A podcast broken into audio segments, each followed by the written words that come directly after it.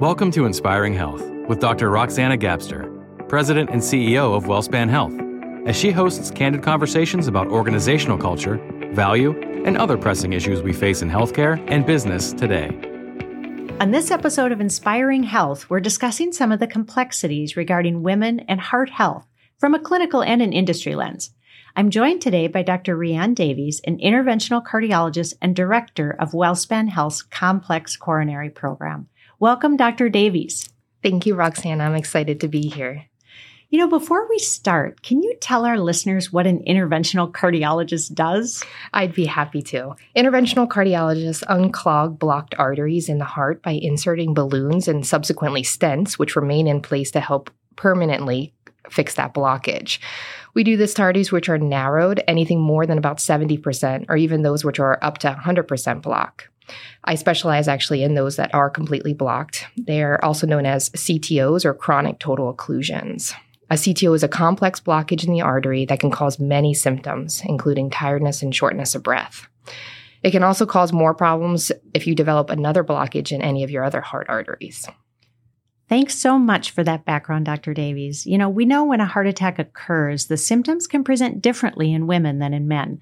According to the American Heart Association, 95% of women who survived a heart attack noticed that something was not right in the weeks leading up to the attack. Is there any advice you'd give women about signs and symptoms to look for that would indicate heart disease? Absolutely. So, some of the symptoms that are common in females are unusual tiredness or fatigue.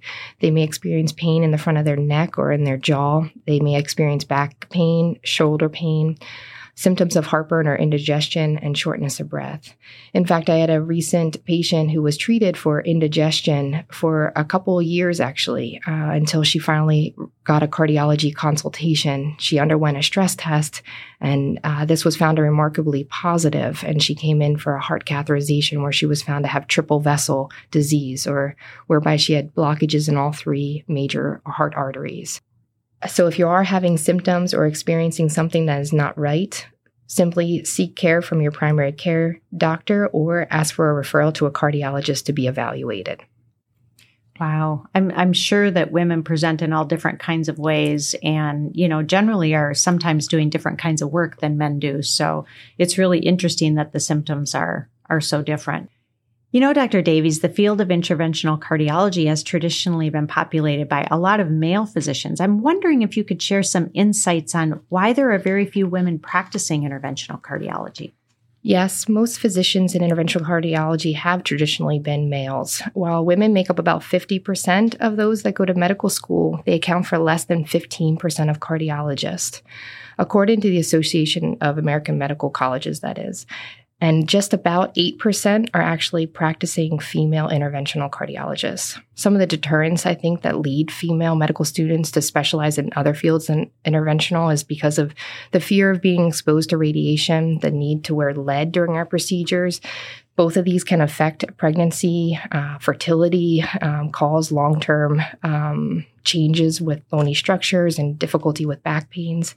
Work life balance can certainly be challenging, but you need to have thick skin to advance and be successful in this field. And if I can do it, I would say that anybody else can do it too. When I was in medical school, I was told by many people that maybe this field was not for me and that I wouldn't succeed. But I was fortunate to have both female and male mentors that really did support me through this process and allowed me to really create a, a passionate career in the field that I've gone into. That's really neat. Yeah, I always find that mentors can be such a big difference, uh, especially for women. So I've found that in my own career as well. So, do you think we're starting to see a trend of more women getting into this field? We do. Uh, we see more women following interventional cardi- cardiology as a career path now.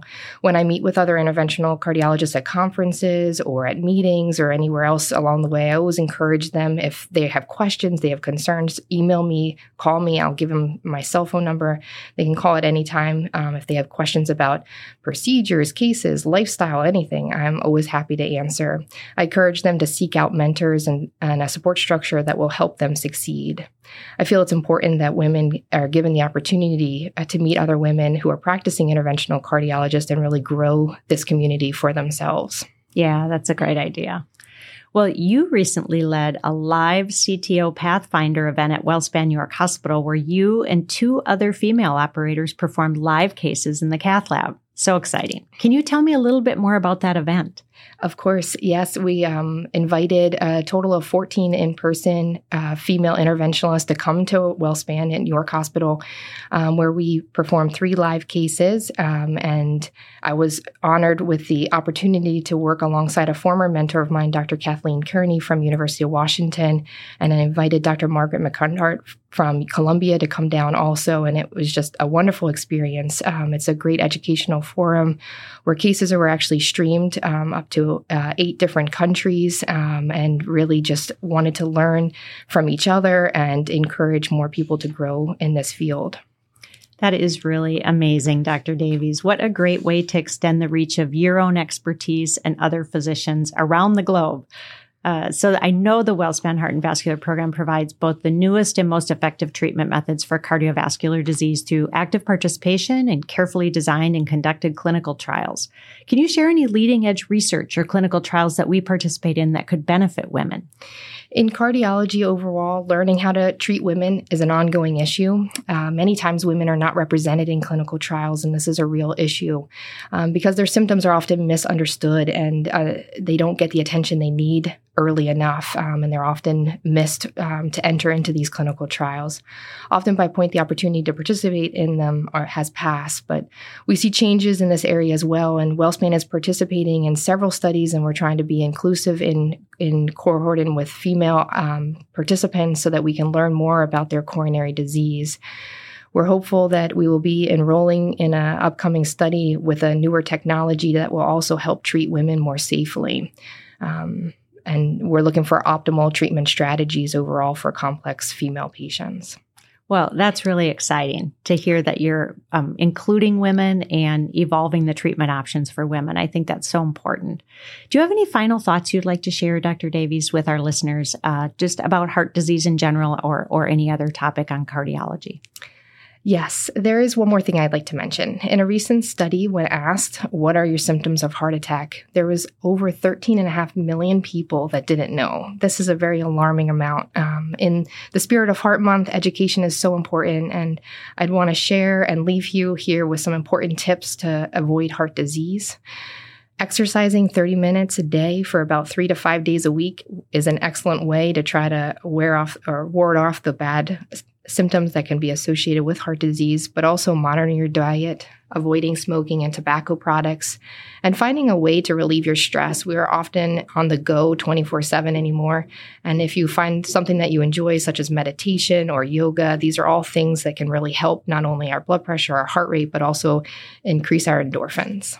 Oh, that's great advice, Dr. Davies. Thank you so much for sharing your perspective with us and your unwavering commitment to the health and well being of the communities that we serve here at WellSpan. That's all the time we have for today. We hope you'll join us for the next episode of Inspiring Health.